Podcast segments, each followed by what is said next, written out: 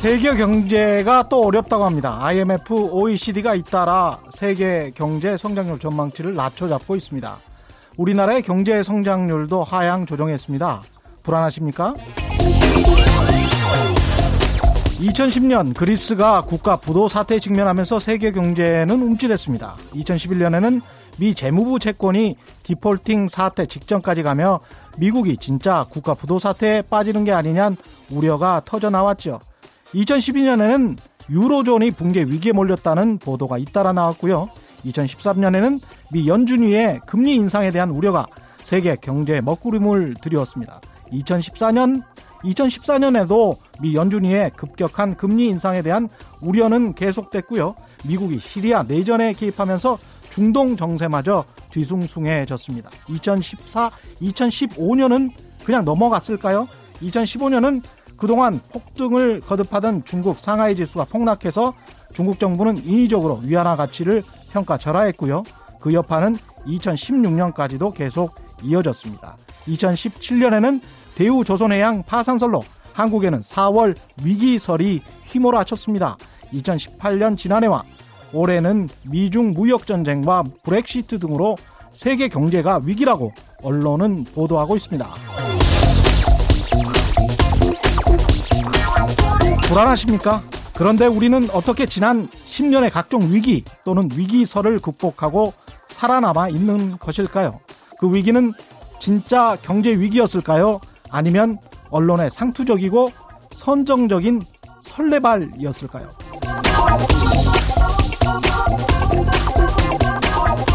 안녕하십니까? 세상에 이익이 되는 방송 최경령의 경제쇼 출발합니다. 오늘의 돌발 경제 퀴즈 먼저 보내드리겠습니다.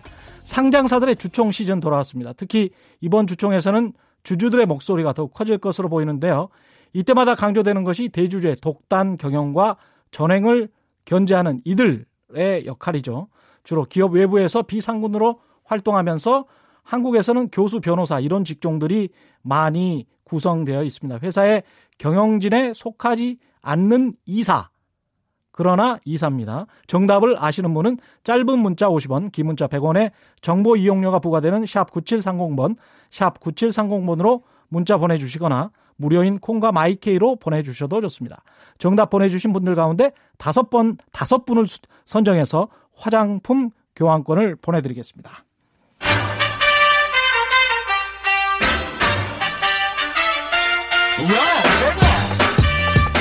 최경령이 원하는 건 오직 정의.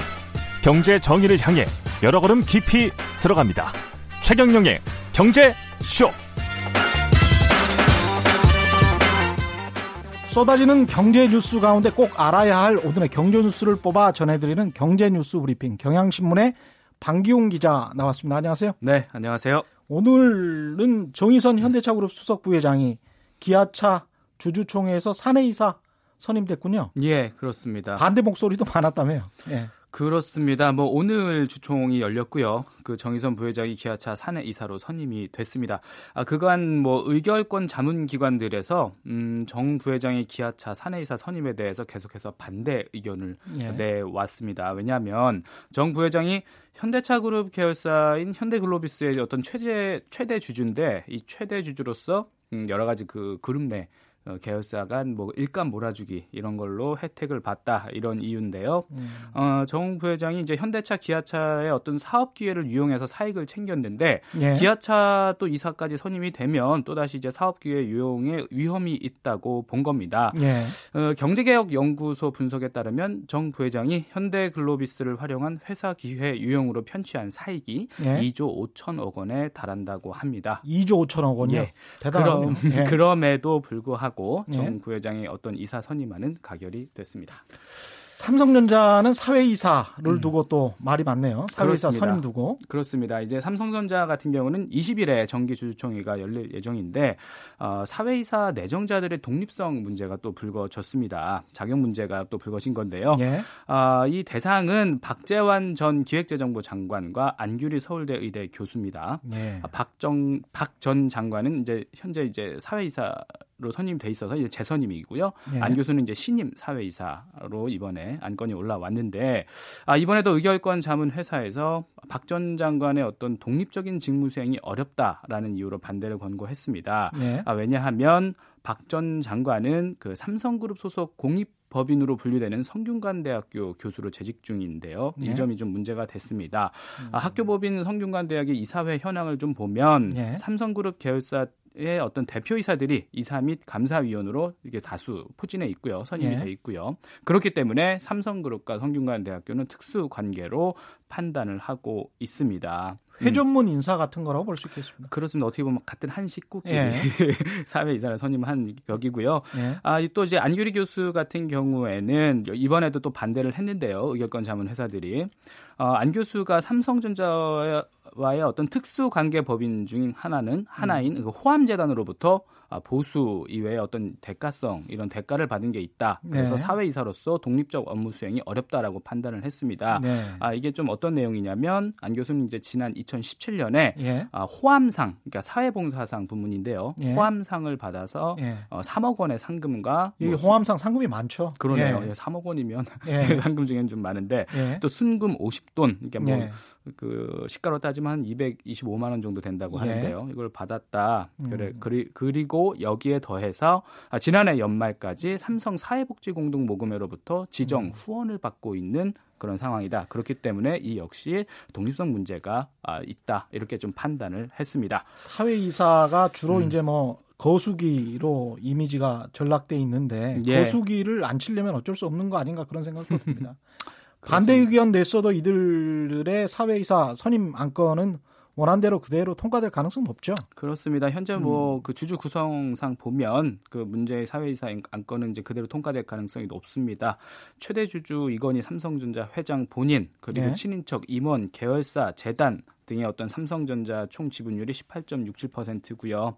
삼성전자 지분을 8.95% 보유한 국민연금이 예. 어, 이 사회이사 선임 안건에 뭐 반대를 하면 또또 여러 가지 좀 변수가 생길 음. 수 있는데 그렇지 않고 찬성할 것이라고 이미 예. 사전에 의결권 행사 방향을 공시를 했습니다. 그렇군요. 그렇기 때문에 아까 말씀하셨던 것처럼 사회이사가 이번에도 또 거수기 역할만 할 것이라는 그런 음. 비판에서 자유롭지 못하게 됐고요. 예. 그동안 이제 사회이사는 기업의 어떤 바람막이 예. 거수기로 좀 역할을 해 왔었죠. 예. 더군다나 이제 정권이 바뀌면 또 친정부 성향의 인사를 또 이사로 선임하는 경우도 있었고요. 그렇습니다. 포스코나 뭐 KT 같은 경우가 예. 대표적인 사례죠. 예. 그리고 또 기업이 만약에 뭐 소송 중이다 아니면 뭐 그렇죠. 뭐 이런 거 이런 상황이 있다면 또 예. 그에 따라서 법조인을 또 골라다가 대형 로펌에서 그렇습니다. 예. 예. 힘 있는 대형 로펌의 법조인들을 데려다가 사회 음. 이사로 앉혀서 여러 가지 뭐 내부 정보라든지 음. 예, 바람막이 역할을 시켜왔던 게 사실이고요. 이번에도 그런 비판에서 자유롭지 못하게 됐습니다. 예, 삼성 바이오로직스 분식회계 소식도 지금 계속 들어오고 있습니다. 이건 음. 어떻게 돼가고 있습니까? 한동안 뜸했었는데 네. 이제 검찰이 다시 수사를 재개하면서 계속해서 그 소식이 들어오고 있습니다. 네. 삼성바이오 이제 분식회계 의혹과 관련해서 음. 한국거래소가 압수수색을 했습니다. 검찰이요. 네. 어, 어젯밤 늦게 이 압수수색이 이루어졌고요. 오늘도 진행을 할 계획이고요. 네. 검찰이 왜 한국거래소를 압수수색했는가 배경을 좀 살펴보면 음. 이 한국거래소가요 네. 규정을 바꿔가면서 2016년도죠 삼성바이오 로직스가 유가 증권 시장에 상장할 수 있도록 이제 좀 편법으로 도와줬다는 의혹을 받고 있습니다. 그 규정을 바꾸면서까지 그렇습니다. 네. 2015년 11월이었는데요. 네. 한국거래소가 적자 기업도 이게 좀 성장성이 음. 있다. 음. 이거 성장성을 고려해서 상장이 가능하게 음. 시행 세칙을 바꿨는데요. 네. 이 세칙을 바꾸면서 그동안 이제 상장 요건을 충족하지 못했던 삼성바이오가 상장을 할 수 있게 됐습니다. 예. 음, 또 여기에 더해서요. 한국거래소는 지난해 12월에 삼성바이오의 어떤 상장 폐지 여부를 좀 졸속 심사를 해서 예. 상장 유지 결정을 내렸다. 이런 의혹도 추가적으로 받고 있습니다. 음. 음, 한국거래소가 의심이 많이 되네요. 본인들이 그렇게 상장 요건을 충족하지 못했던 기업을 상장할 수 있게 했다가 예. 또 그거를 상장 유지 결정을 또 내려버렸단 말이죠. 그렇습니다. 음. 바이오로직스 같은 경우에 4조 5천억 원 규모의 고의 분식회계 저지른 혐의를 받고 있잖아요. 그렇습니다. 다른 나라 같으면 이게 어느 정도로 처벌 받나요? 그렇습니다. 지금 이게 문제가 불거졌는데도 좀 그 오랫동안 좀 시간이 지나고요. 네. 아직도 뭐 처벌받는 사람이 없으니까 이게 별거 아닌가 보다 생각하실 수도 있는데 음. 미국의 예를 들어보면 지난 2001년에 에너지 기업 엔론이라는 회사가 엔론 사태. 예, 네. 엔론 사태가 있었죠. 이 엔론에서 약 1조 5천억 원의 분식회계가 적발이 됩니다. 4조 5천억 원에 비하면 한 뭐, 뭐 예, 4분의 3분 예, 그렇죠. 예. 예. 엔론 같은 경우는 이제 약 2만 명의 직원을 보유한 거대 기업인데요. 예. 당시 이 분식회계 사태로 엔론의 회장이었던 케네스 레이 회장 그리고 최고 경영자 제프리 스킬링이 어, 사기와 내부자 거래 등으로 음. 각각 징역 24년 4개월 24년의 유죄 판결을 받은 바 있습니다. 이 사람들은 뭐 사면도 안 되고 계속 거기 있는 거잖아요. 예, 그렇게 감옥에. 알고 있고요. 예. 예. 여기는 뭐 미국 같은 경우는 굉장히 기업이라든지 이런 예. 부분에 분식회계 관련해서는 아주 엄격하죠. 엄격합니다. 예. 예. 회사는 어떻게 됐느냐? 예. 당연히 파산을 했고요. 예. 이 회사 엔론뿐만 아니라 엔론의 외부 감사를 맡고 있던 음. 미국의 음. 5대 회계법인 중 하나였죠. 예. 아서 앤더슨이 영업 정지를 먼저 당하고 그 뒤에 또 이 회사마저도 파산이 됩니다. 음. 그랬군요.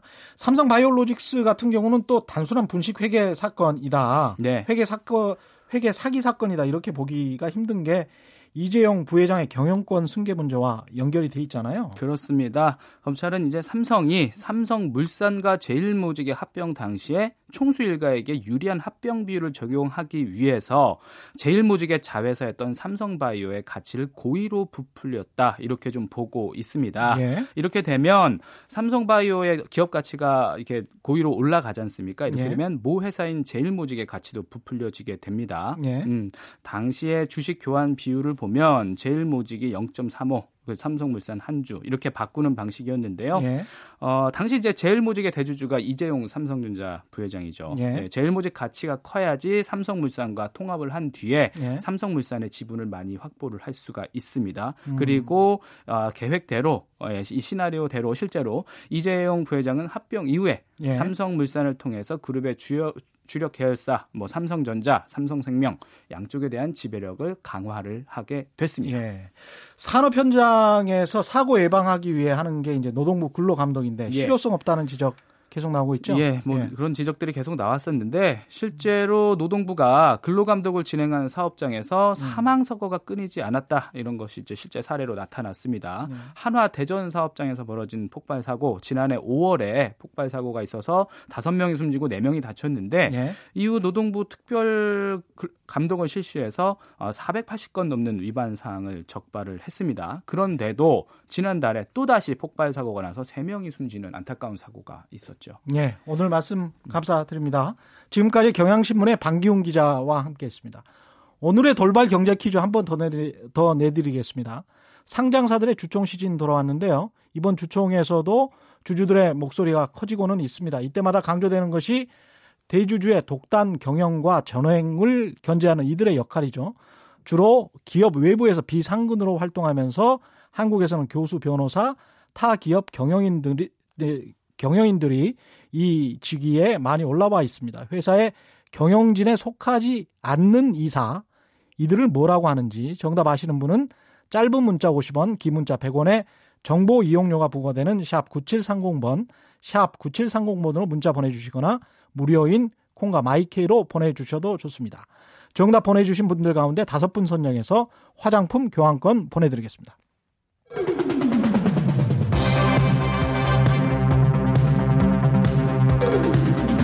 세상에 이런 토론은 없다. 경제를 바라보는 다양한 시선. 최백은 교수와 곽수종 교수의 경제 난상 토론.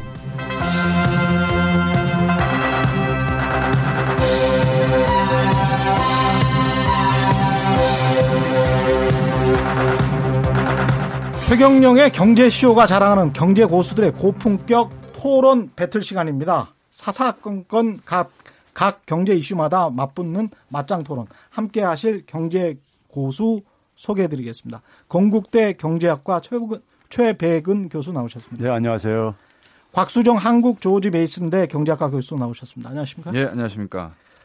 국제통화기금 IMF 이야기를 안 할 수가 없는데 IMF 협의단이 한국에 왔었습니다. 우리나라는 IMF 하면 뭐 국가 부도 위기 사태 때문에 좀 움찔합니다만은 IMF 회원국은 의무적으로 이제 IMF와 연례 협의를 실시를 합니다. 우리나라에 갑자기 뭐 무슨 일 일어나서 IMF가 온 거는 아니고요. 이 협의단의 견해가 IMF 이사회의 견해를 반드시 또 대표한다고 볼 수도 없습니다. 이런 전후 사정 이해하시고 IMF 협의단이 한국 정부의 공관 내용이 무엇인지 함께 살펴보기로 하겠습니다. 일단 보고서 첫 문장에 한국이 성장에 있어서 중단기적 역풍에 직면하고 있다. 그래서 정책 조치가 필요하다. 이런 내용이 나옵니다. 성장에 있어서 중단기적 역풍. 이게 무슨 뜻일까요? 지난주에 네. 최부, 최백은 교수가 먼저 하셨기 때문에 박수민 교수가 먼저 하세요. 그 말씀드리기 전에 먼저 예. 예. 제가 IMF의 방문단에 대한 예. 제 인상을 먼저 말씀드리는 게 청취자분들에게 아, 조금 예. 제가 해석하는 방향을 이해하시는 데 도움이 되실 것 같아서 예.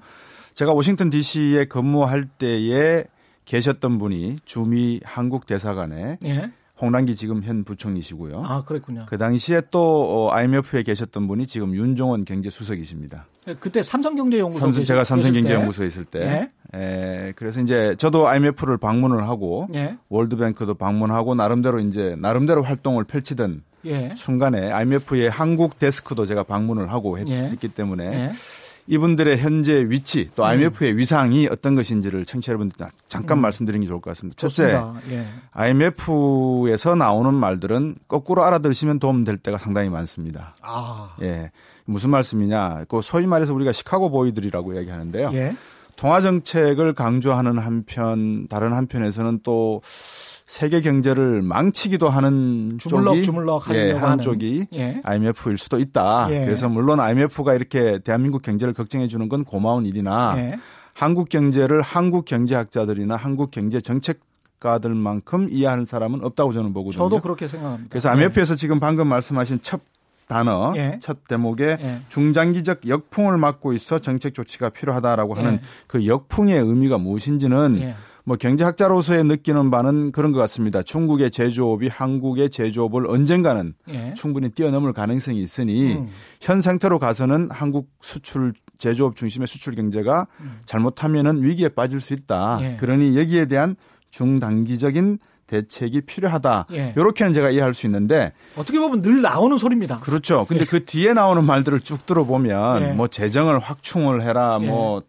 금리를 낮춰라 이런 말들은 그리고 우리 정부에서 말씀하시는 재정을 확충했을 때 미세먼지에다가 좀 예산을 쓸 생각이다. 예. 쓸 수도 있을 것 같다. 뭐 이런 말씀들은 예. 좀이 첫 대목에 말한 예. 중 우리 저 최병훈 교수님께서 늘 말씀하시는 한국 경제의 제조 위기 상황에 예. 맞는 음, 좋은 말씀은 아닌 것 같다. 어. 저는 그렇게 판단합니다.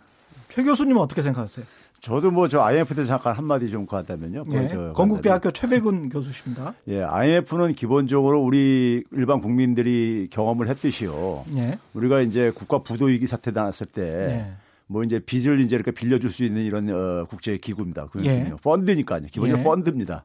그러다 보니까 이제 그 개별 회원 국가들이 예. 이돈 빌 일이 생길까 안 생길까 예. 이런 걸 이제 아무래도 이제 주요 관심사를 가질 수밖에 없고요. 그렇죠. 그리고 이제 외자 들어온 예자에 대해서 잘 갚을 능력이 있는가 없는가 음. 이런 건전성도 이제 그러니까 관심을 갖고요. 예. 그러면서 이제 IMF가 1년에 두 번, 두 차례 봄과 음. 가을에 이제 그러니까 소위 자신들 뭐 놀고 먹는다고 하면 안 되니까는 하는 게 이제 세계 경제 전망 이런 거 발표하고 그러잖아요. 예. 발표하고 그러는데 그런 가. 측면도 있습니다. 사실은 세계 기구가 예. 굉장히 생각보다 관료화돼 있어요. 맞아요. 예. 청취자분들이 그거는 아셔야 돼요. 예. 예. 근데 이제 이 세계 경제 전망치를 예. 발표하려면은 예. 박 교수님이 얘기했듯이 개별 국가들에 대한 상황을 몰라요. 예. 그 워싱턴에 있는 사람들이 몰라요. 예. 그러다 보니까 이제 그 해당 국가에 가가지고 예. 해당 국가에 이제 우리나라 같은 경우는 이제 한국은행이라든가 기재부라든가 음. 그다음에 이제 연구 기관들 돌면서 음. 음. 한국 경제 상황을 이제 그 정보를 얻어가는 거죠. 맞습니다. 정보를 예. 얻어가는 거고 그걸 그걸 그걸 가지고 발표를 하는 거예요. 예. 사실은요. 예. 그렇기 때문에 이 부분을 이제 그러니까 근데 이제 자기들이 이제 그러니까 뭐 칼라도 좀 이렇게 표현을 해야 되니까 그렇죠. 거기에 이제 뭐 용어를 그러니까 이번에 이제 헤드윈드라고 해가지고 역풍이라는 표현을 써가지고 이렇게 뭐 주목을 받았는데 네. 저는 뭐 이 단어 자체를 우리말로 번역이 그러니까 역풍이라는 말하고 영어에서 그렇죠. 헤드윈도하고는 전혀 다르죠. 전혀 틀리거든요. 그러다 보니까 비행기가 이렇게 쭉 가는데 네. 앞에서 역풍을 맞으면 네. 비행기가 좀 가는 속도가 늦춰지지 않는가? 그다음에 이제 꼬리 쪽으로 tail wind라 그래서 순풍이라 그렇죠. 그러잖아요. 그렇죠. 그러면 비행기가 좀 더 빨리 갈 수 있지 않는가? 예. 뭐 이럴 때 보통 상투적으로 쓰는 말이 예. tail wind, head wind거든요. 예. 근데 그런 상투적인 어휘가 굉장히 세게 다가오는 측면이 있습니다. 그 역풍이라는 예. 말 자체가 우리말로 그런 좀 이제 의미가 있잖아요. 센 예. 의미가 있잖아요. 예. 그러다 보니까 그러는데 사실 여기 뭐 역풍이라고 얘기한 것은 제가 음. 볼때 아주 그냥 순수한 의미에서 그리고 음. 항해를 하다 보면은 예. 바람의 방향이 바뀔 수 있잖아요. 그렇죠. 그렇죠. 근데 그 예. 바람의 방향이 바뀌는 건그 음. 배를 이제 항해하는 사람 입장에서는 음. 어떻게 통제할 수 없는 변수잖아요. 사실은요. 예. 그런 면에서 봤을 때 이걸 경, 결과적으로 보게 되면 지금 유럽이나 중국 심지어 미국 경기조차도 음. 지금 이렇게 빠르게 둔화되고 있거든요. 예. 그 둔화되는 상황이 예. 사, 상황 속에서 그러니까 지금 굉장히 많은 국가들이 지금 경제 경기가 둔화되면서 어려움을 받고 있어요. 음. 그 표현을 그냥 한국에도 적용을 한 것뿐이에요. 그 이 기사를 역풍으로 번역한 번역가가 누굽니까 대체? 해도 기재부에서 했죠. 맞바람이지 이게 왜 역풍입니까? 기재부의 예. 보도 자료를 보면 예. 한국어로 역풍이라고 나와 있어요. 예. 예. 그래서 이제 기자들이 다 그렇게 음. 이야기를 한것 같아요. 그러면 기자 예. 선생님들께서 이걸 맞바람으로. 그러니까 역풍이라는 게 역자가 반대 역자잖아요. 그렇죠. 그러니까 반대 방향에서 오는 바람이다 그렇죠. 우리 말로 가는데 우리는 역풍에서 일반적으로 이제 생활 속에서 쓰는 거는 예. 굉장히 아주 그냥 뭐 난처한 상황에 처한 뭐 이런 이제 의미가 굉장히 강하잖아요. 그렇죠. 예. 그러다 보니까 이게 좀 제대로 제가 볼 땐 번역이 좀 예. 이제 안돼안돼 가지고 국민들 굉장히 불안하게 만든 것 같아요. 예. 그 한편으로는 또 IMF가 한국 경제에는 펀더멘탈이 강하고 뭐 숙련된 노동력, 강한 제조업 기반, 안정된 금융 시스템, 낮은 공공부채, 풍부한 외환 보유고 뭐 이런 것 때문에 괜찮다. 또 한국의 강력한 공공기관과 전반적으로 빈틈없이 거시 경제를 잘 관리하고 있는 어떤 증거들이 최근 소득 3만 불로 나타났다. 뭐 이런 식의 이제 표현도 있습니다. 이거는 또 립 서비스라고 봐야 되는가요? 또 역으로 보면? 아니죠. 립 예. 서비스가 사실 아, 청취자분들께서 이렇게 말씀드리면 또 어떻게 생각할지 모르는데 예. 한국의 잠재 성장률이 최 교수님 한 2.5에서 3.0 놓고 보는 게 맞지 않습니까? 그렇죠. 예. 예. 음. 그러면 예. 3만 1천 달러 되는 1인당 국민 소득을 지금 구가하고 있는 국가들 중에서 OECD 회원국들 중에서도 좋고 예. 과연 몇 개 국가들이 2.6, 2.7 경제 성장을 하고 있는가 하면 잡 지표를 보시면 대한민국이 유일무이합니다. 예, 많지 않습니다. 뭐 독일도 예. 1.7% 했고요. 예. 일본도 뭐 1% 금방에 왔다 갔다 예. 하고 미국이 지금 뭐 3%좀 넘었지만 예. 워낙 기저 효과가 세니까 예. 그러면 한국 경제는 펀더멘털 그 자체로서는 단기적으로 볼 때는 아무 음. 문제가 없죠. 예. 그래서 청취자 여러분들도 생각하시기에 한국 경제가 지금 당장 위기다라고 하는 표현은 음. 좀 거친 표현이다라고 저는 생각이 듭니다. 네. 한국이 적어도 모든 자본과 인력을 다 동원했을 때 생산해낼 수 있는 잠재 성장률을 하고 있다는 것 자체는 예. 그만큼 현재로서는 펀더멘탈이 괜찮게 작동되고 음. 있다. 이렇게 해석이 되는데 앞에서도 음. 말씀드렸지만 이제 문제는 예. 이게 중국 제조업 2025 이야기가 나오고 있고 예. 중장기적으로 과연 한국 경제가 늘 최배영 교수님 강조하시듯이 과연 제조업 중심의 수출 경제가 가능할까? 국민들의 잠재 성장률을 만족시킬 수 있을까? 이제 예. 이게 어느 정도 될지가 걱정이다라는 것이죠. 최 예. 교수님 어떻게 생각하십니까? 그러니까 어 우리가 이제 흔히 말해 가지고 그 언론들에서 특히요. 예. 그 용어를 선발할 때 굉장히 자극적인 용어를 이제 선택하는 경우가 많이 있어요. 예. 이게 주목받고 싶어 하는 경우들이 많은 것 같아요. 그렇죠. 저들 선동... 보고도 싸우라고 맞짱 토론 이렇게 그러니까. 만들었죠. 아유. 근데 이제 이 위기라는 말은요. 예. 일반 국민들이 생각할 때는 우리가 음. 이제 97년 말에 겪었던 외환위기 같은 상황을 생각하면 돼요. 그게 경제학에서 위기에 대한 정의입니다. 그렇죠. 그러니까 외부에서 어떤 하나의 급 상황이 음. 돌변했을 때 그렇습니다. 그걸 우리가 대응할 능력이 있는가 없는가 네. 뭐 이제 이런 것들을 이제 우리가 생각하면 되는데 음. 그런 점에서는 우리가 이제 그러니까 아, 그 당시 상황 같은 상황을 우리가 어, 도래할 가능성은 거의 없다고 이제 보고 있는 거고요. 네. 이제 해외에서도 보고 있는 거고 네. 우리가 뭐 대표적으로 이제 외환 보유액 같은 게 그런 것들이고요. 국가 신용 등급도 그러니까는 기본적으로 가장 중요한 변수는 뭐냐면은 해외 자본들이 그러니까 우리나라에서 얼마나 안전하게 자금을 언제든지 회수할 수 있겠는가 이 예. 능력을 가장 초점으로 놓고 봐요. 예. 그러다 보니까 그런 면에서는 우리나라가 그러니까 굉장히 펀더멘털이 좋다 이거죠. 경상수지 예. 흑자도 계속 되고 있고요. 예. 그리고 이제 뭐 어, 아까 이제 성장률도 얘기했지만은 성장률에 있어서 미국 같은 경우 이제 지난해 이제 2.9 내지 3.0 이렇게 지금 이제 예측을 하고 있는데. 예. 지난 10년 동안의 성장률을 보게 되면 한 평균 2.2%였었어요. 2009년 예. 회복 이후에 그러니까요. 예. 그러니까 뭐 우리나라가 뭐 미국보다도 낫지 않은 상황이고요. 전혀 예. 그러니까요. 그런 점에서 곽 교수님 말에 동의를 하고요. 예. 이제 그럼에도 불구하고 이제 우리 내부에서 보게 되면 구성원들 음. 보게 되면 국가 경제라는 틀은 이제 그렇다 이거예요. 근데 예. 이제 우리 내부 가계를 보게 되면은 음.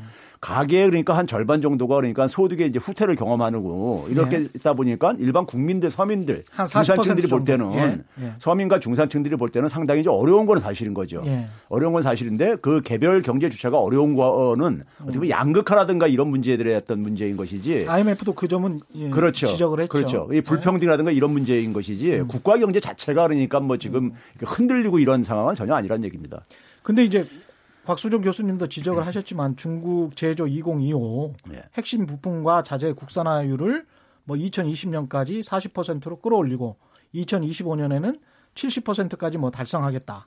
그런데 그, 그 핵, 핵심 10대 산업이 다 우리랑 같이 걸려 있는 산업들이잖아요. 네. 차세대 정보 기술, 뭐 해양 공학, 고속 철도 뭐 다 이렇단 말입니다. 그래서 굉장히 좀 두려움을 느낄 수밖에 없는 입장도 아닙니까?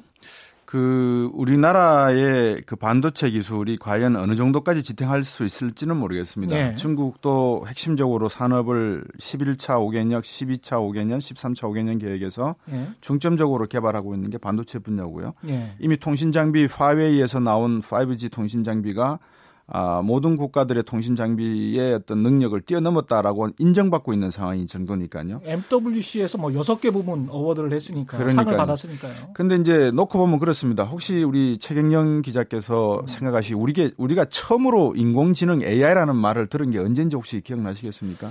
2006년, 7년 뭐 2016년에 우리 저 바둑 뒀을 때 알파고 네. 했을 때 처음으로 아, 마 인공지능을 그래? 전 국민한테 인식시켰을 아, 겁니다. 보편적으로 그렇죠. 예, 그렇습니다. 중국이 예, 받아들인 예. 게 2017년입니다. 처음 들었던 게 AI를. 아, 예. 그러면 AI가 중국에 퍼지고 2017년 퍼지고 난 다음에 5G 통신 기술이 나온 게 1년 만에 나왔다고 보시면 예.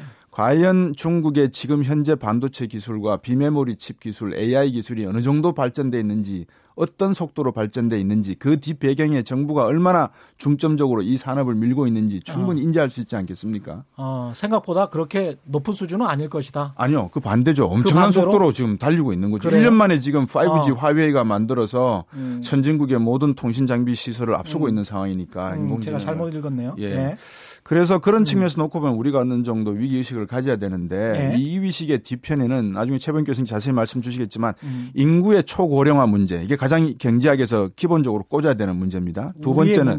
그렇죠. 네. 두 번째는 부가가치, 제조업의 부가가치 생산 문제. 네. 왜냐 그러면 제조업의 부가가치는 과거에 한국이 중화학공업을 중심으로 해서 어, 원자재를 사들여서 중간재를 수출하고 마감재를 수출하는 과정에서 이제는 좀 더 소프트웨어 중심의 심볼 경제, 음. 즉 소프트웨어 경제를 가져가야지만 부가가치를 높이는 상황이 되었는데 네. 그러한 원천 기술을 가질 수 있는 시간적 또는 음. 어떤 어, 기술적 요인이 중국에 비해서 부족하다는 게 네. 5G 통신 장비를 1년, 2년 만에 생산해낸 화웨이를 보면서 위기감을 느껴야 된다는 거죠. 음. 그런 점에서 우리의 아마 제조업의 위기, 수출 산업의 위기가 중장기적인 위기가 아닐까 그렇게 보여집니다. 교수님 어떻게 생각하세요? 그 제조업의 위기를 제가 조금 어떤 보충 설명이 되겠는데요. 예.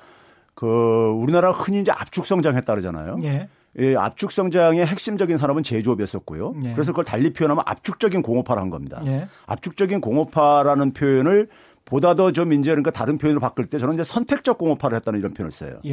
그러니까 예를 들면 우리가 지금 반도체를 얘기를 할때 예. 모든 제조업 제품에 보게 되면 그 제품을 설계하는 단계부터 시작해 가지고 음. 그 다음에 생산하고 조립하고 뭐 이런 여러 가지 과정이 있어요. 예. 그런데 우리 같은 경우는 이제 그러니까는 그 우리가 이제 할 수 있는 부분을 먼저 이제 선택적으로 이제 했다, 했다 이거예요. 예.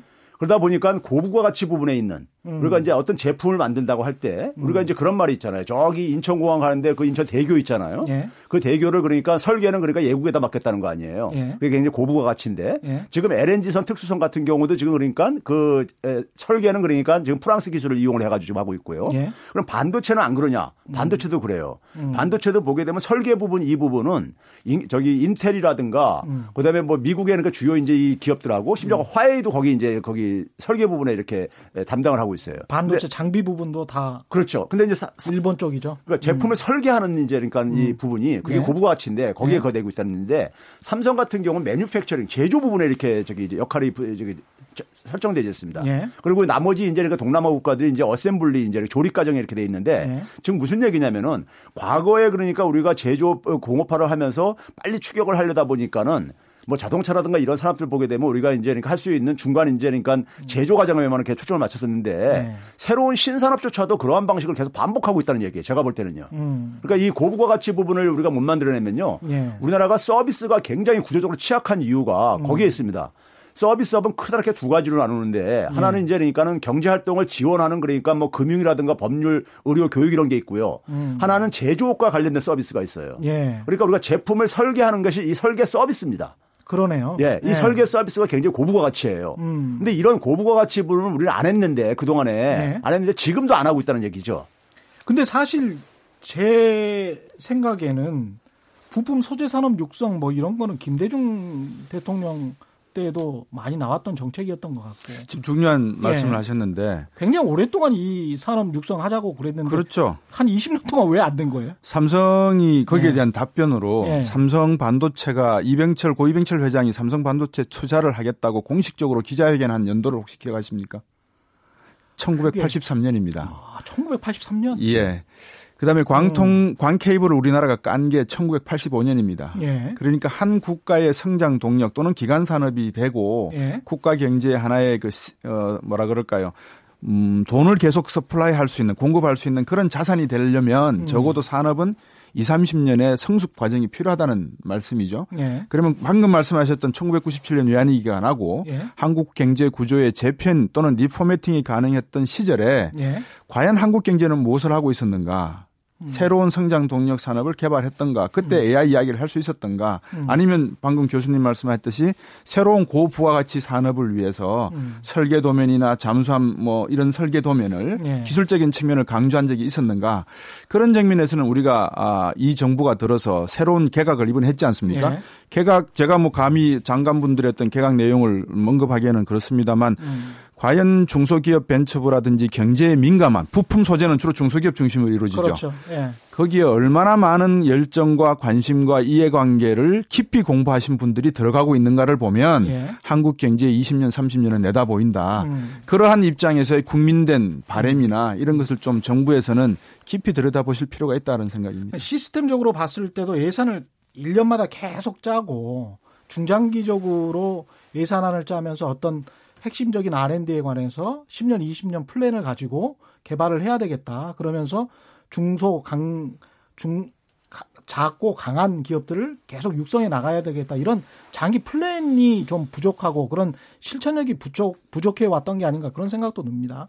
그러니까 이제 우리가 과거에 했던 음. 이 관행들이요. 예. 저는 지금 이게 반복되고 있는 것 같은 느낌이 드는 게요. 맞습니다. 예. 예. 그러니까 이제 무슨 얘기냐면은 선진국가에서 어떤 새로운 산업이 만들어지게 되면은 예. 그 산업이 좀 이제 검증이 된 산업들 같은 경우는 우리는 그러니까 뒤에 이제 그러니까 거기에 이제 탑승을 하면서 음. 탑승을 하면서 우리가 할 수 있는 역할을 그러니까 이제 선택을 해가지고 이제 우리는 음. 이렇게 하는 방식이에요. 예. 근데 중국만 하더라도 아까 이제 그곽 교수님이 얘기했지만은 인공지능 기술이 그러니까 우리한테 확 부상된 게 2010년경부터입니다. 예. 보는데 인공지능 기술이 발달하려면은 어떤 조건이 필요한가에 대해서 사실 정확한 이해가 필요로 하는 거예요. 예. 인공지능 기술이 발달하려면은 그 빅데이터 확보가 중요하고 예. 빅데이터 확보하려면은 이 사업 모델이 플랫폼 사업 모델로 바뀌어야 돼요. 예. 근데 이제 그거를 정확하게 이해하다 보니까 중국 같은 경우는 플랫폼 사업 모델을 육성하는데 한 3, 4년 만에 해쳤어요. 예. 소위 말해서 바이두라든가 알리바바라든가 텐센트 이런 것이 엄청난 음. 플랫폼 사업이란 말이에요. 예. 거기서 얻은 빅데이터를 가지고 인공지능 예. 기술을 발달시킨 거예요. 중국 같은 경우는요. 예. 지금 미국하고 유일하게 지금 경쟁 상대가 인공지능 기술에서 중국입니다. 예. 어, 그러니까 인재는 그러니까 미국이 훌륭한 인재가 많지만은 음. 중국은 그러니까 인구가 규모가 크다 보니까 데이터 확보가 굉장히 훨씬 더 이제 용이한 측면이 있고요. 예. 거기다가 이제 지금 4차 산업혁명의 핵심 기술이 아까 얘기했지만 5G 기술 같은 경우 지금 이제 손들어 나가고 있고 음. 지금 보시면 중국은 후발이지만은 음. 새로운 신산업에 있어서는 그러니까는 산업을 만드는 그러니까는 그 핵심 그 부가가치가 어디서 나오는가 했을 때 그 고부가가치 부분들을 놓치지 않고 이제 그러니까는 이렇게 투자를 하고 진출하고 있다 이거예요. 근데 우리는 뭐냐면은 그런 부분들에 대해서는 그러니까 사실 이렇게 과소평가, 과소, 아니, 외면하면서 음. 오히려 우리가 이제 그러니까 손쉽게 할 수 있는 부분들 이런 부분들에 되게 초점을 맞추는 것이 지금까지 그러니까 과거에 이런 그 우리가 갖고 있는 약점이 반복되는 하나의 저는 배경이 아닌가 생각합니다. 그 점에서 이제 교수님도 지적하셨지만 강소국 경제로서 살아남으려면 결국 독일이나 일본의 어떤 경쟁력을 자세히 들여다보면 예. 부품 소재 중심 또는 기초화학 중심의 중소기업들, 오랜 전통과 역사를 가진 중소기업들이 열심히 버티고 있는 거거든요. 예. 근데 한국은 그러한 자본과 결국은 돈이 뒷받침되어야지만 중소기업이 기술 개발을 하고 계속 버티게 버티지 않겠습니까? 예. 한국에서 그런 중소기업이 존재할 수 없는 이유가 어디인지를 자세히 들여다보면 예. 왜 우리가 포용 성장, 동반 성장, 경제 민주화를 열심히 이야기하는지도 아마 이해하실 수 있을 겁니다. 그것이 대기업 중심의 성장 산업 압축 성장 과정에서 나타난 산업 구조가 예. 1997년을 중심으로 해서 한번 바뀌어줘야 될 필요가 있었음에도 불구하고 음. 그러지 못하고 계속해서 강화시켰다는 그 예. 그 점에서는 아마 20년, 30년의 경제 정책이 어떤 결과가 나타나는지는 예. 지금 현재 우리가 목도하고 있는 바다. 그래서 이 부분을 조심해야 된다는 말씀입니다. 예. 결국은 뭐 제조업 위기가 중소기업 위기인데 재벌들은 어느 정도 살고 있으면서 재벌 대기업이 또 영업이익을 굉장히 뭐 한 10% 정도 그 안정적으로 얻고 있으면서 그 영업이익을 얻는 것이 사실은 중소기업의 영업이익에서 탈취한 것일 가능성이 굉장히 높다는 보고서들도 많이 있거든요. 그래서 그런 어떤 공정경제 쪽으로 방향을 틀어줌으로 해서 사실은 전체적인 제조업이 발전할 수 있다 이렇게 생각이 들고요. 말씀을 이제 좀 바꿔서 이번 주 논란이 된 자유한국당 나경원 원내대표 발언 내서 다시 한번 논의를 시작을 해보죠. 나경원 대표 같은 경우에 이제 이번 국회 교섭단체 대표 연설에서 이런 말씀하셨습니다. 지난 20세기 실패한 사회주의 정책이 부활하고 있다. 뭐 그래서 이제 사회주의 정책이다라는 식으로 이야기를 해버렸는데요. 베네수엘라 현실을 두 눈으로 보고도 그 길을 쫓아가고 있다 이렇게 이야기를 했고요. 근데 사실은 베네수엘라처럼 될 것이다라고 이렇게 이야기하는 주장이 트럼프 대통령도 오바마 케어를 비판하면서 이 위헌이다. 오바마 케어는 위헌이고 그리고 베네수엘라의 경제 위기를 따라가고 따라가게 될 것이다. 미국이 만약에 오바마 케어를 하면 뭐 이런 식의 주장을 했단 말입니다. 그래서 그런데 이런 주장들이 또 먹혀요. 미국에서도 먹히고 한국에서도 또 일정 부분 먹힌단 말이죠. 한국 정부가 지금 하는 정책이 사회주의 정책이라고 보이지는 않는데 어떻게 생각하십니까?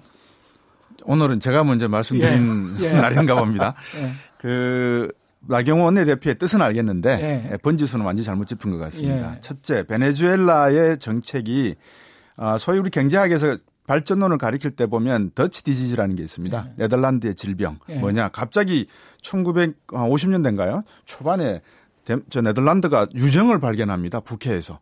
그러니까 음. 많은 사람들이 야 이제 우리 부자 됐다. 예. 일할 필요 없겠네. 그러다가 경제가 그냥 폭락을 해서 어, 상당히 고난을 겪었죠. 베네수엘라도 어, 이 석유국입니다. 석유국입니다. 예. 유가, 유가 하락하면서 지금 예. 상당히 어려운 그렇죠. 예. 유가가 방금 말씀하셨지만 배럴당 100달러 갈 때는 굉장히 좋았죠. 예. 근데 이제 남미 국가들의 대부분 특징이 결국은 군부가 지금 음, 음, 현 대통령을 밀고 있는 그 배경도 과도르 대통령을 밀고 있는 배경도 부정과 부패라는 측면 음. 그리고 경제 정책을 미국 밑에 있으면서 이게 석유 자본을 갖다가 국유화시키는 과정 속에서 나타난 여러 가지 어떤 문제. 음. 결국은 서동 양극화에 관계되는 문제에 있어서 차베스 대통령이 좀 급진적으로 실시한 부분에 있어서의 또 다른 문제. 네. 이런 것들이 하나가 문제가 되지 않았는가. 이거를 네. 마치 우리나라의 어떤 그 현 정부가 하고 있는 정책 자체의 본질, 그 뜻. 그러니까 네. 왜 최저임금을 인상시켜야 되고 소득 주도 성장을 이야기해야 되는지에 대한 국가 경제적 이해관계를 흐트리는 것은 잘못됐다. 음. 그 본질은 맞는데 왜냐 1960년부터 1990년대까지 우리가 경제 산업할 때 얼마나 산업 근로자들이 노력했습니까? 예. 근데 그게 제대로 분배되지 못한 것은 맞지만 예. 그거를 이런 빠른 속도로 갑작스럽게 하는 것이 맞냐 틀리냐의 논쟁의 문제지. 예. 그렇다고 해서 신자유주의 경제 정책은 지금 성공하고 있습니까? 아니지 않습니까? 양극화로 그렇죠. 가고 있지 않습니까? 그렇죠. 그래서 나경원 네. 원내대표께서 이런 말씀하실 때는 네. 베네수엘라 경제의 위키페디아에 가보면 역사적으로 쫙 나와 있습니다. 물론 영어로 되어 있습니다만 한번 읽어보시고 말씀해 주시면 고맙겠습니다. 예, 최백운 교수님 어떻게 저는 뭐 네. 어, 그 나경원 의원을 비롯해서 정치인들이 그러니까 이 표현을 좀 어떻게 보면 정제되지 않거나 아니면 부정확한 얘기들을 네. 쏟아내는 것은 차치하고요. 네. 그 일부 전문가들도 제가 볼 때는 그런 사람들이 많이 있어요. 네. 그러니까 뭐냐면 우리가 사회주의자라는 것을 네. 너무 쉽게들 표현하는 것 같아요. 그렇죠. 그러니까 우리가 정부가 좀 이제 적극적인 역할을 하면은 경제 음. 역할을 하면은 정부의 적극적인 역할을 하면 상황에 따라 달라질 수가 있는 건데 음. 우리 경제학 교과서에 보게 되면요. 음. 기본적으로 시장 경제라는 것이 시장이라는 제도가 참 좋은 제도지만은 그게 이제 완벽하지가 않다 이거예요. 예. 그럼 이제 그걸 가지고 우리가 이제 시장이 실패하는 경우에 음. 정부의 어떤 하나 일정한 역할을 그러니까 우리는 어, 허용을 하고 있어요. 필요하다고 그렇죠. 얘기를 하고 있고요. 그렇죠. 이게 이제 그러니까 어떻게 보면 자본주의를 지지하는 사람들의 이제 공, 공통된 어떤 하나의 믿음입니다. 그렇죠. 그래서 네. 이제 조세 정책하고 재정 정책하고 그렇죠. 뭐 예. 그러는 거죠. 그런데 네. 이제 그러면 결국 뭐냐면 이제 정부의 어쨌든 역할이라는 것은 상황에 음. 따라서 음. 상황에 따라서 그러니까 많을 때도 있고 적을 때도 있고 이제 그런 겁니다. 이게 조절이 가능한 거고요. 예. 근데 흔히, 흔히 이제 그러니까는 우리나라 같은 상황을 사회주라고 이렇게 표현하는 사람들 보게 되면요. 예. 정부가 좀 적극적으로 역할을 하면은 음. 이걸 사회주하고 거의 동의어로 이렇게 사용하는 경우도 있어요. 근데 이제 문제는 뭐냐면은 그렇게 네. 정부의 역할이 컸었던 가장 우리가 대표적인 정부가 언제냐면 네. 박정희 시대예요. 사실은요. 그렇죠. 네. 박정희 시대는 국가 자본주의라고 했죠. 박정희 시대는 네. 왜 그랬냐면요. 네. 그 당시 우리나라 시장이라는 제도가 충분히 발전이 안 돼 있었기 네. 때문에 네. 정부가 상당히 자원 배분에 그러니까 개입할 수밖에 없었어요. 그랬죠. 시장이 그러니까 형성이 안 돼 있는데 시장대로 돌아가리라는 것을 우리가 예, 상할 수는 없는 거니까요. 음. 그런데 사실 그러니까 어 이 그 지금 야당인 자유한국당 의원들이 그러니까 집권했을 때는 음. 자기들도 굉장히 정부의 역할을 굉장히 많이 하면서 그때는 자기들은 자기들 그러니까 요즘 그러니까 빨갱이 논란이 비슷한 거예요. 예. 그러니까 어, 상대방한테 그러니까 너 빨갱이다 하는 것을 그걸 예. 이제 그 기준을 예. 기준을 우리가 그러니까 저기 누가 그 자격을 가질 수 있느냐 예. 뭐 이제 이런 이제 논란이 있듯이 음. 자기들이 하는 것은 그러니까는 모든 게 다 이제 시장주의자고 저거고 음. 상대방 이제니까 지금 집권 여당이 정책을 피게 되면 음. 그거는 그러니까 거기서 이제 정부 역할을 하게 되면 그거는 그러니까 이제 사회주의다, 사회주의 정책이다.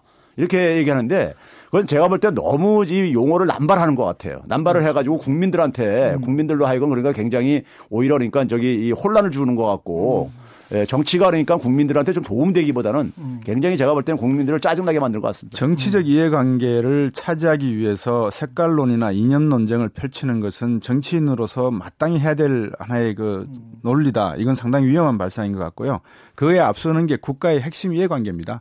어떻게 하면 국가와 국민 경제가 지속적으로 성장을 하고 3만 달러에서 4만 달러로 갈 수 있겠는가? 예. 어떻게 하면 인간의 행복 추구권을 더 늘리 잡을 수 있겠는가? 이게 모든 음. 정치인과 경제인들이 가져야 될 고민 아니겠습니까? 그렇죠. 그런 관점에서 베네수엘라의 문제는 차라리 유엔 제재와 미국 제재가 지금 현재 벌어지고 있는 상태에서 블랙아웃 사태가 벌어지고 있고 왜냐하면 기름을 떼야 되는데 기름이 수입이 안 되거든요. 그런 그 내용들이 음. 이제 그러다 보니까 베네수엘라의 전력 문제, 뭐 어, 타코마 발전소의 부정 관련된 부정부패 문제 이런 것들을 조금 나경원 대표께서 아셨으면 음. 이 베네수엘라의 문제는 오히려 북한에 적용될 수 있는 샘플이지 한국 경제에 적용될 수 있는 샘플은 아니다. 애는 아니다. 저는 맞습니다. 그렇게 봅니다. 베네수엘라 같은 경우는 또 독, 그 굉장히 오랫동안 독재 정권이었고요. 베네수엘라 그, 같은 경우는 더는 산업 구조가요. 네. 석유의 의존도가 굉장히 큰 나라잖아요. 네. 그러니까 우리나라처럼 제조업 기반이 그렇게 음. 강한 나라가 아니에요. 없습니다. 예. 네. 그러다 보니까 이제 비교할 수도 없는 뿐만 아니라 음. 베네수엘라의 정치 상황을 그러니까 평가하는 건 사실 우리가 지금 많은 정보들을 얻는 것은 미국발 사실 정보들이에요. 예. 미국발 정보들이기 때문에 그것이 그러니까 우리가 상당히 편향된 정보일 수가 있다는 것을 우리가 좀 음. 생각할 필요가 있고요. 음. 그보다는 지금 곽 교수님이 얘기했듯이 정치인들이 그러니까는 좀 엉뚱한 그런 잘못된 정보를 가지고 이렇게 그 상황을 우리가 이렇게 호도시키는 것은 음. 제가 볼 때는 아까 이제 곽 교수님이 얘기했듯이 미래를 놓고 서로 경쟁을 해줘야 되는데 음. 국민들의 행복을 위해 가지고요. 거기에 대한 실력이 자기들이 없, 없, 없음을 저는 자기 고백하는 게 아닌가 이렇게 저는 표현하고 싶어요. 음. 그 대안을 얘기할 수 없다 보니까는 할수 없다 보니까 주로 상대방을 그러니까 비난하고 공격하는 걸로 그러니까는 자신들의 이해를 그러니까 취득하는 방식 을 택하고 있는 게 아닌가 저는 생각합니다. 예. 제가 감히 저 나와 대표한테 한번 말씀을 드리면 예? 앞으로 인용하시려면 예? 아르헨티나를 인용을 하십시오. 예. 1900... 예, 아르헨티나가 1900년도 초반에 음. 이 쇠고기를 수출하면서 냉동 시설이 개발이 예. 됐거든요. 예. 세계 5위 경제 대국이었습니다. 맞습니다. 예. 지금은 어 세계 저 밑에서 찾아 만불입니다. 음. 1인당 국민 소득이. 왜 아르헨티나가 1900초년에서 5개 5위 경제에서 지금의 경제로 갔는지를 차라리 음. 예제로 드시는 게 더 나을 것 같습니다. 결국 경제라는 건 이제 분배 문제가 따를 수밖에 없고 정부 통화 정책, 조세 정책, 재정 정책 모두 사실은 이제 누구에게 유리하냐, 얼마나 줄 거냐, 뭐 얼마나 받을 거냐, 세금을 얼마나 받을 거냐 이런 문제인데 이거를 전부 다 어떤 것은 뭐 신자유주의다, 어떤 것은 다 사회주의다, 뭐 이렇게 하면서 더 문제가 더 심각해지지 않나 싶습니다. IMF가요. 예. IMF가 금융위기 이후에요. 예.